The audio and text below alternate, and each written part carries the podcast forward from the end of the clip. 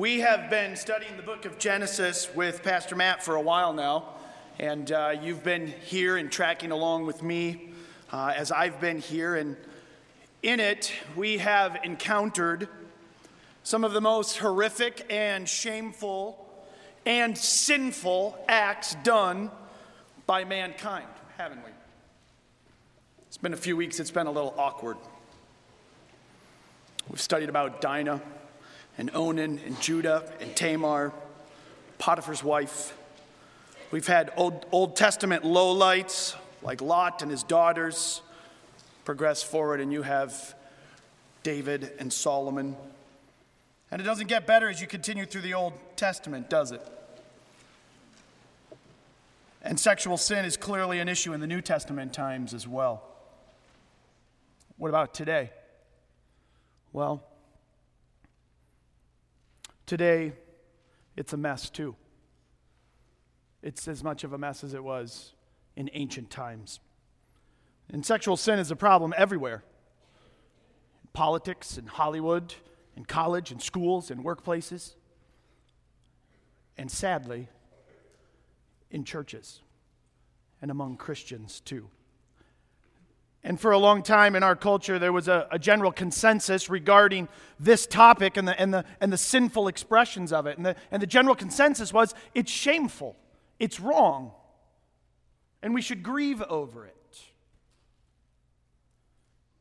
But these moral norms have dissipated quickly in previous eras, being called revolutions,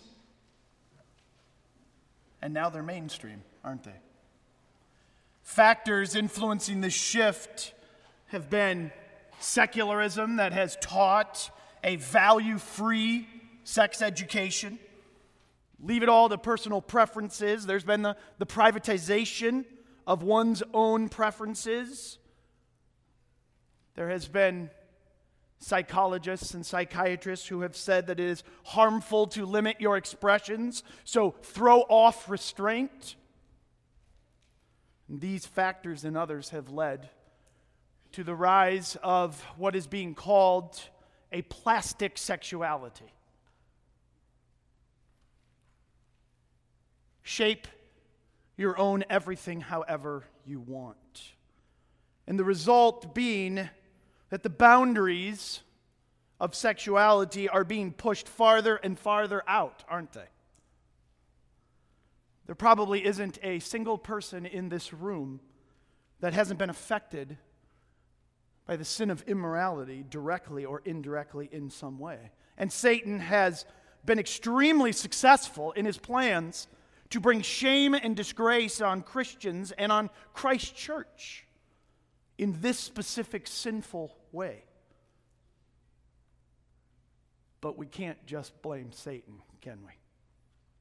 Every time a Christian's heart has fallen to the worship of pleasure instead of the worship of a holy God, he or she has deeply contributed to the problem, haven't they? And most of all, deeply sinned against God. As, as I have been tracking with you through Genesis, I was saddened, as I'm sure you were, by the displays of these types of sin in the scriptures. These types of sins, I, I was grieved over these types of sins being committed. I was deeply grieved over people who had been sinned against in these ways. And as I look back over almost 25 years of pastoral and counseling ministry, I am grieved by Christians and pastors and friends who have fallen in this way or have been sinned against deeply sinned against in this way and are deeply wounded, like Dinah was in the scriptures. So today I, I preach a message I've wanted to preach for a long time, but a message I don't want to preach at all.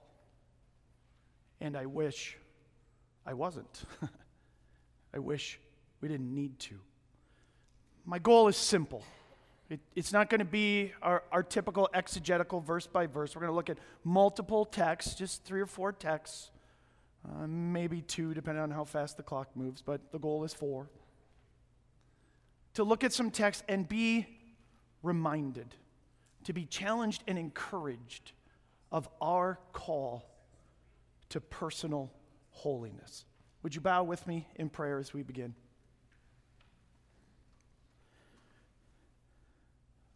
Father in heaven, we thank you that you are holy. You are set apart from us. And you sent us a Savior who was set apart from us and yet became us, who knew all the temptations that we face and yet was without sin.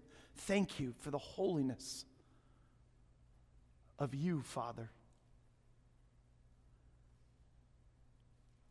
Lord, you have clearly called us to personal purity and holiness in our lives and in our relationships and in our churches. And so, Lord, I pray for the healing and comforting and convicting power of your word this morning to come upon us and to remind us of your grace, your forgiveness, your mercy. To remind us of the comfort that you have always shown to those who have been victimized by sin.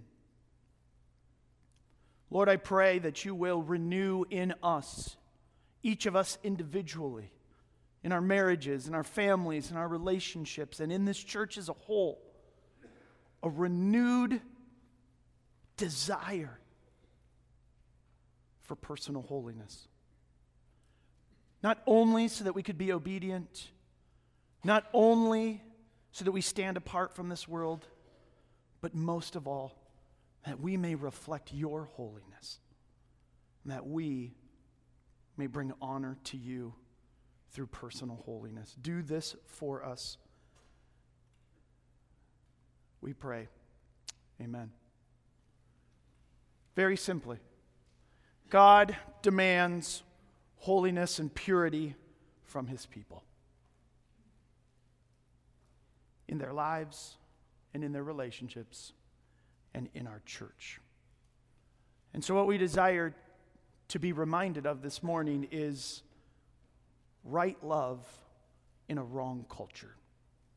And to have that right love in a wrong culture, I want you to turn to 1 Corinthians 6 to begin this morning,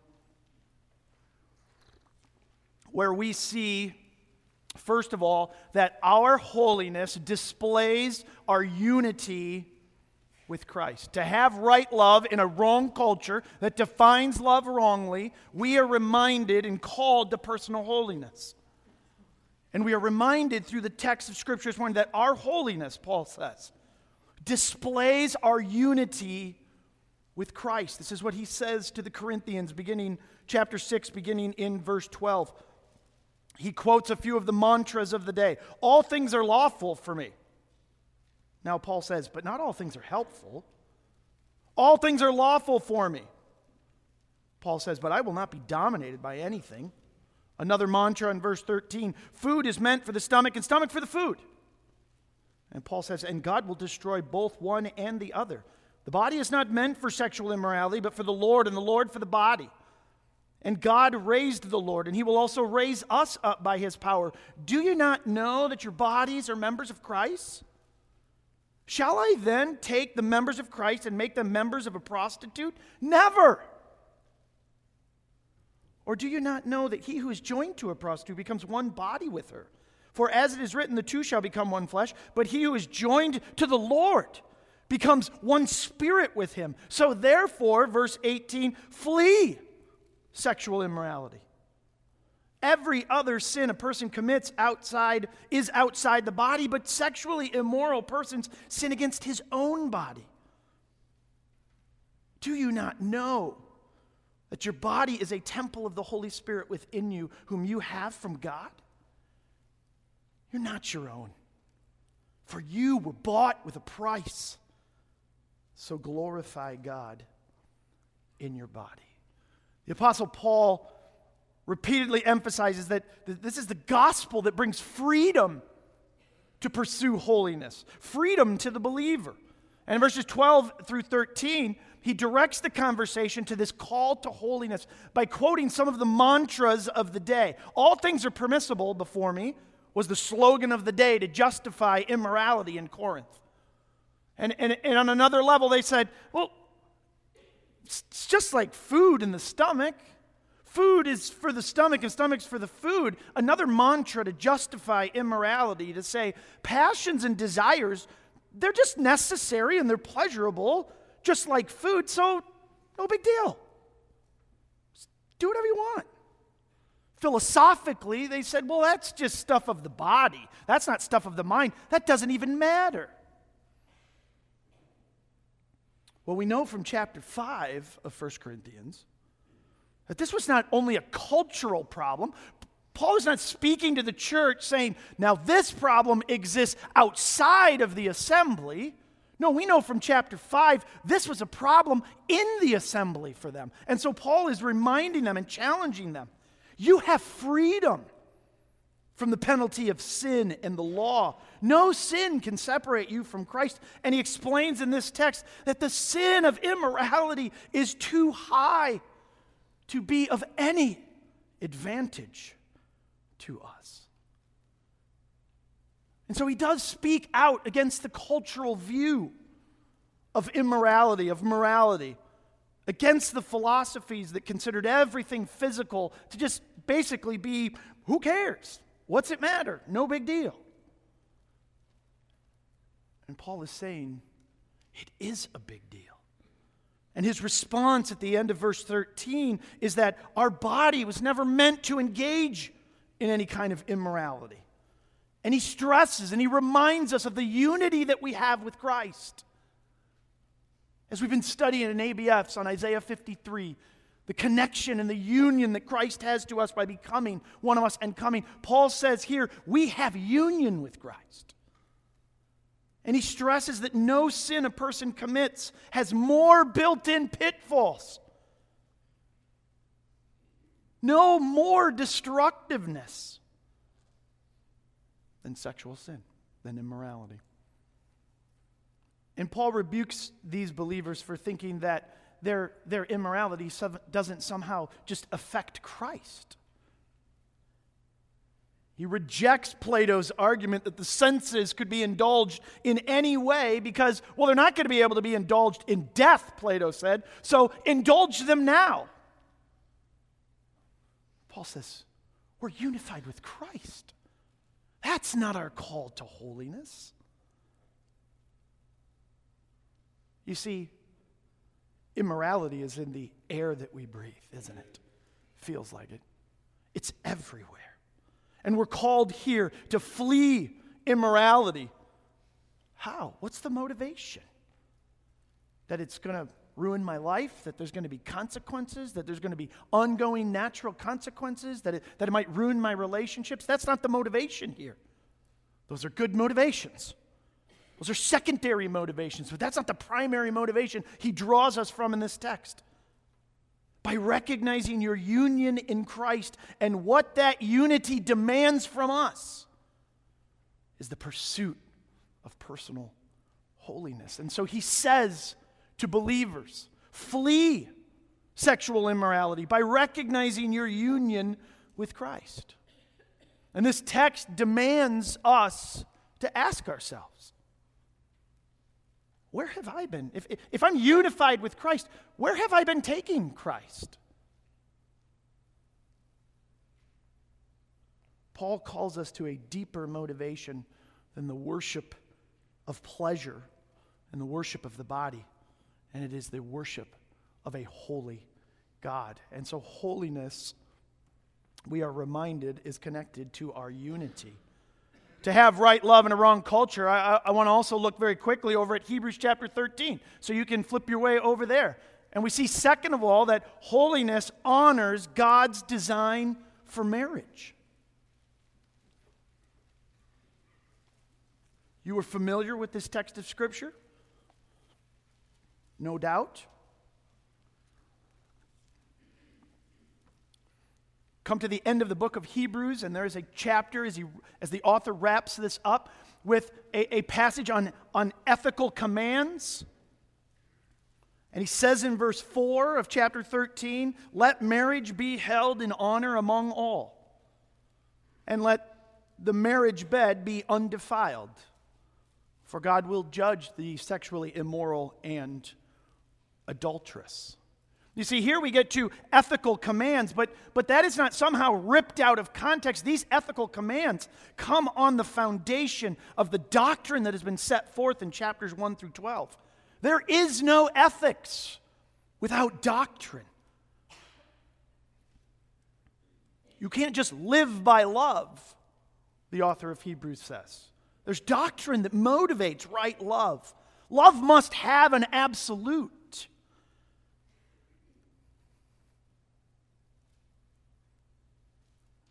One author said that trying to throw away doctrine while keeping ethics is like trying to keep your house intact while taking out the foundation. That's where Hebrews 13 4 comes from, on the foundation of an absolute definition of love. Because right love and right living not only demand right doctrine, but it also demands a right relationship with Jesus Christ. Without a saving relationship with Christ, you will not have the desire or the ability to live up to God's standards of morality. You cannot live up to God's standards without God. And so maybe you're here today and you're visiting and you thought, well, this was the wrong week to come. yeah, I've thought the same thing a couple times this week.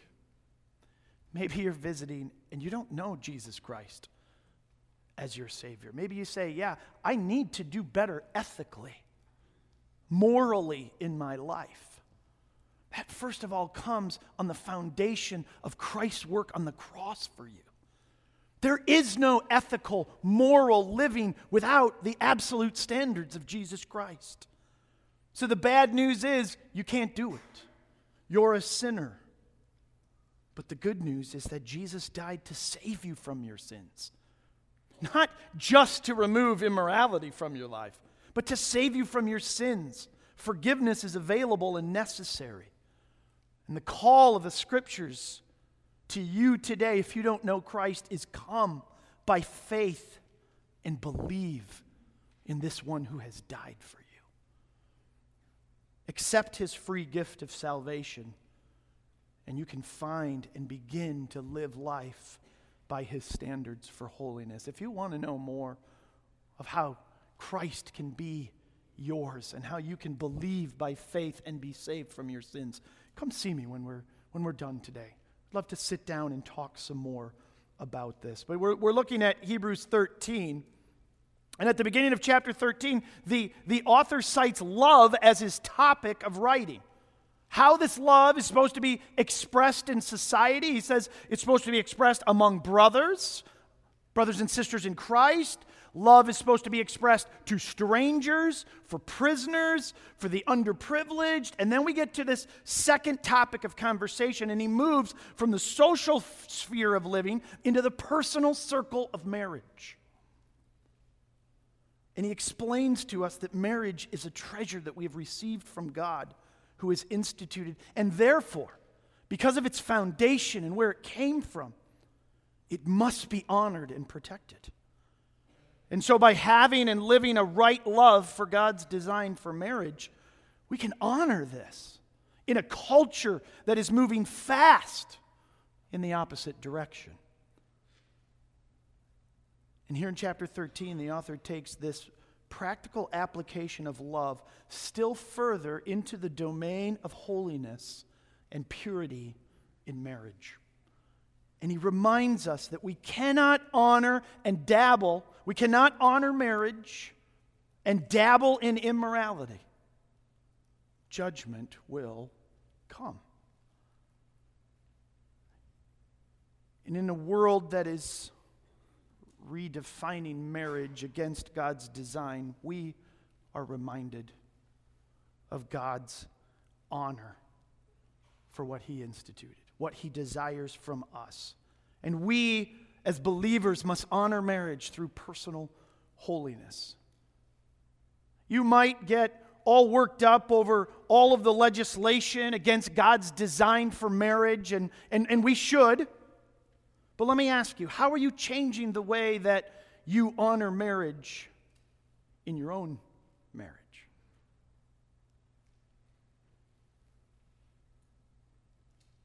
Honor your marriage by guarding your holiness.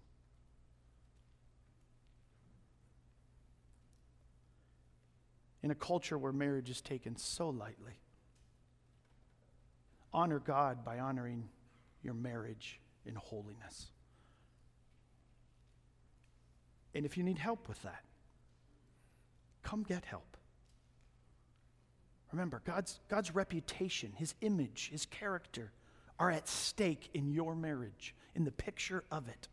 This is not just about your obedience or having an easier life or getting along better in the home. God's image and his reputation, his character are at stake. If you need help with your marriage, come get it. So, holiness demands that we honor marriage. Third, holiness separates us from the world. Would you turn to Romans chapter 13?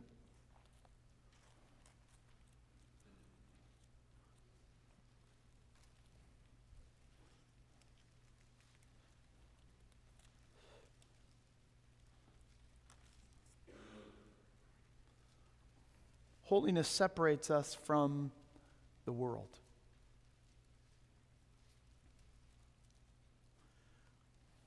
We read beginning in verse 11, a few verses down to the end of the chapter in verse 14.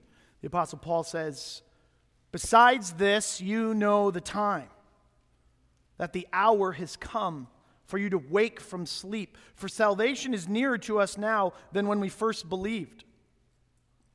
The night is far gone, the day is at hand.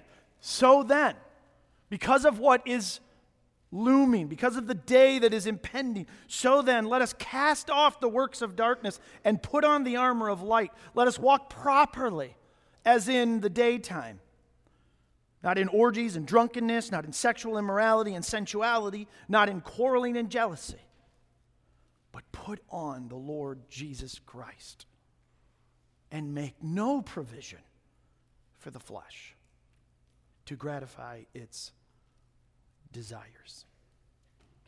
Paul reminds us because we are in Christ, we are to live in, in eager anticipation of the day, the day that is coming, our final and ultimate salvation. And he says, because of the day of Christ's return, because it's getting closer and closer each and every hour, we are to live in the daytime and not in the works of darkness. Those works that the world system and view proposes, but as we know as believers, are in opposition to God. We, we are to surround ourselves with the Lord Jesus Christ in, in such a way, in our pursuit of holiness, in such a way that, that what we do is done through Him and for Him, and we are not to even give thought to any of those sinful desires that stem from this fallen and sinful world. We are to be set apart from the world that we live in, and moral purity is one of the ways that we can do that.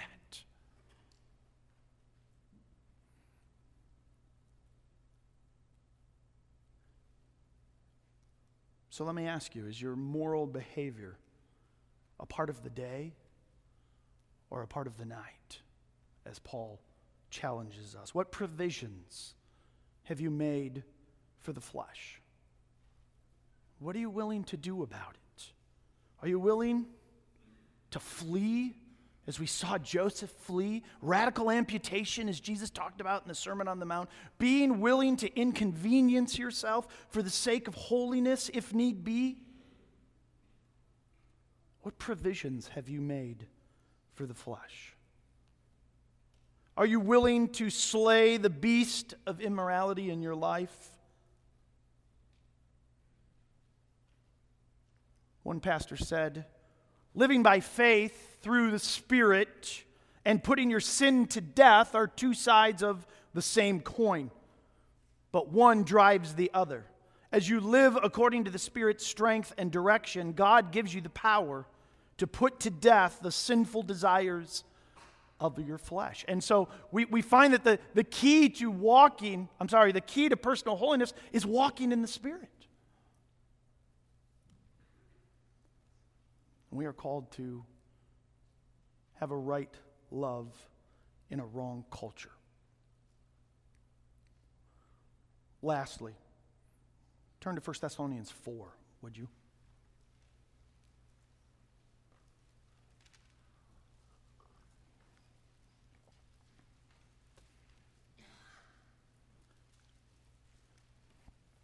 We are called to personal holiness because of our unity in Christ. We are called to personal holiness because of the pure institution of marriage that God created. We are called to personal holiness to be separate from the world. Now, very simply, from 1 Thessalonians 4, holiness pleases God. Finally, then, brothers, we ask and urge you in the Lord Jesus that as you received from us how you ought to walk and to please God, just as you were doing, that you do so more and more. For you know what instructions we gave you through the Lord Jesus. For this is the will of God. There's no question, there's no guessing. It's not cloudy, it's not fuzzy as we often think about what God's will is for our lives. Paul makes it very clear to us there's no guessing. This is the will of God for us to pursue. And with all the wrong love in this wrong culture, we are to be vigilant and zealous for this will of God. He says, verse 3 it is your sanctification that you abstain from sexual immorality, that each of you know how to control his own body in holiness and honor. Not in the passion of lust like the Gentiles who do not know God. Verse 6 that no one transgress or wrong his brother in this way, because the Lord is the avenger in all these things, as we told you beforehand and solemnly warned you. For God has not called us for impurity but in holiness. Therefore, whoever disregards this disregards not man, but God, who gives you who gives his Holy Spirit to you. You see, Paul already knew that his readers desired to do God's will, but he also realized they needed to know more specifically what that will of God encompasses. And in the culture that they lived in, this is where he went. I find that fascinating. That to talk about the will of God, he goes to personal moral holiness. And the command is once again for moral holiness in our passions and in our desires, both in our personal lives and in our relationships. And it, the text, the text kind of demands to ask Have you become desensitized to how terrible sexual immorality is before God? How have you been applying the gospel to this category in your personal holiness? As we read in verses 6 through 8, moral holiness is too great of a creation to waste on immorality.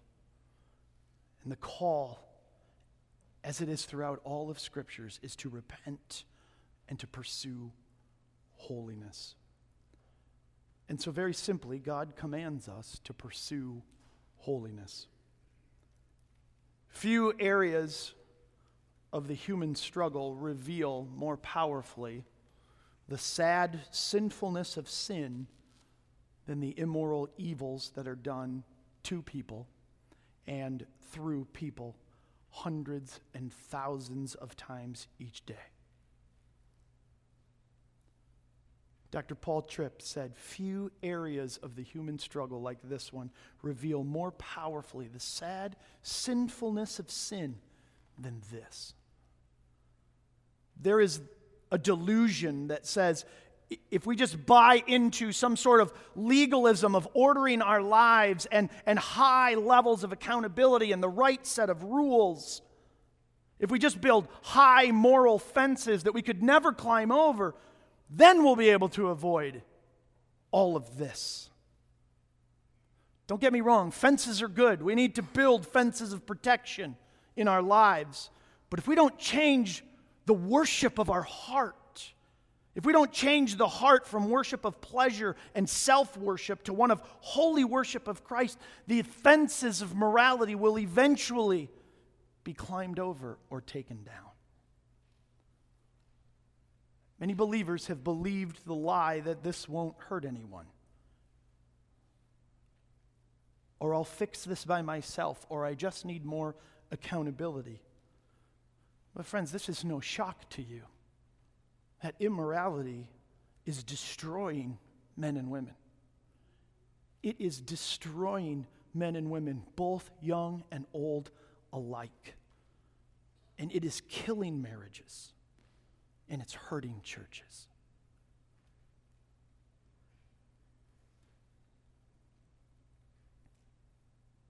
Let me also say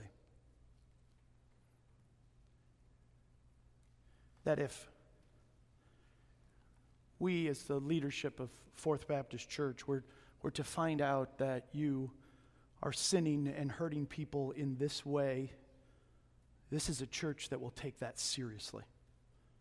We will use the God ordained means of legal authority as well as the God ordained means of church discipline to bring you to repentance. This is not something we will hide from or cover up. We will confront sinful abuser and we will protect victims. Now, I'm not from the South, so I don't know quite how this goes, but I think this is a moment where you say, Can I get an amen? We will not protect or cover up sinful abuse, and we will protect victims. Amen? Amen. Amen. Because God demands holiness from us. We will not be a church that covers up sin. But maybe sin has gripped you.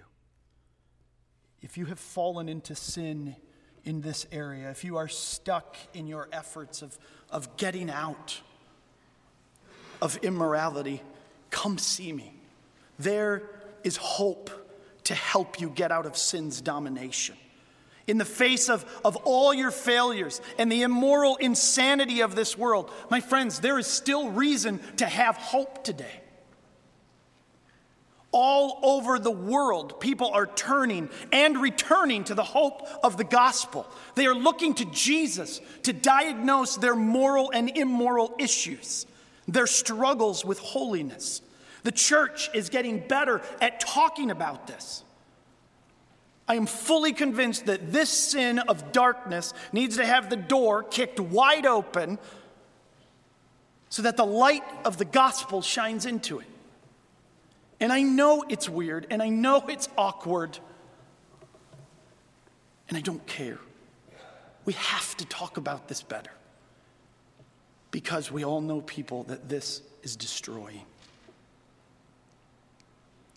What I do for you today what I, what I offer to you today.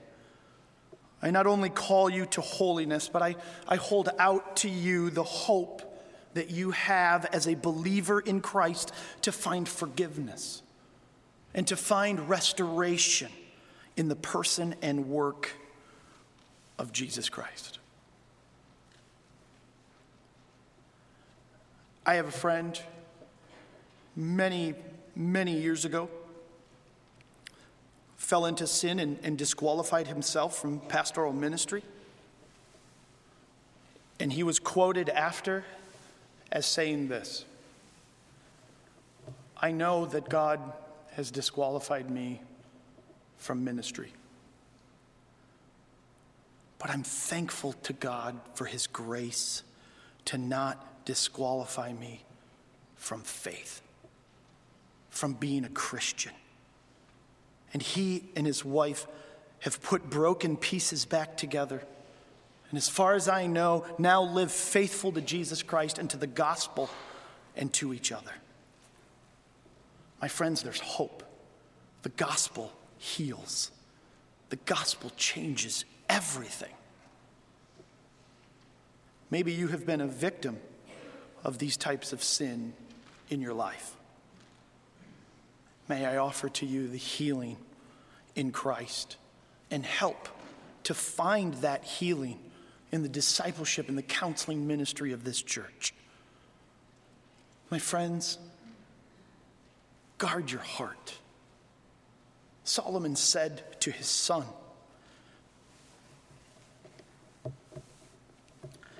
Guard your hearts and your minds. He says to his son, Run the other way. Don't go down past her door. Guard your heart. Guard the hearts and minds and eyes of your children. Check their phones. Look at their browsing history. Have accountability software for your family. Giving them free access to the internet on their phone can be like giving heroin to an addict. Talk to your kids about this. Make this something that they know. This is what we do. This is part of the conversation we have. We talk in our house about how this topic of moral holiness is one ongoing conversation with lots of talks along the way. If you ever want to get close to the Steffens family, this is what comes with it this awkward and weird and extremely important conversation. Talk to your sons, talk to your daughters, talk to your married friends, talk to your single friends, and let's help keep each other pursuing moral holiness. Right love in a wrong culture is a call to each of us to pursue holiness. And so let me leave you with the words of Peter from his epistle. Therefore, prepare your minds for action. Be sober minded. Set your hope fully on the grace that will be brought to you at the revelation of Jesus Christ. As obedient children, do not be conformed to the passions of your former ignorance before you were saved, but as he who called you is holy, so also be holy in all your conduct. Since it is written, since God says, You shall be holy, for I am holy. Let's pray.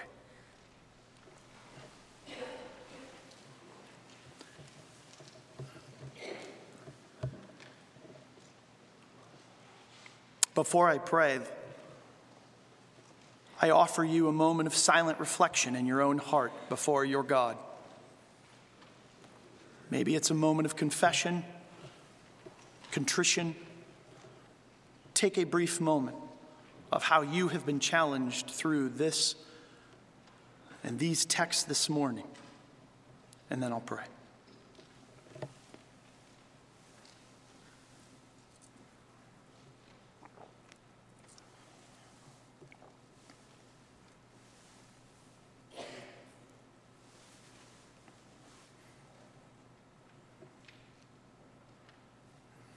Father God, you have called us to be holy. Help us train our own hearts for holiness. And with that comfort and that victory, we may then help train other hearts for holiness as well. In Christ's name, amen.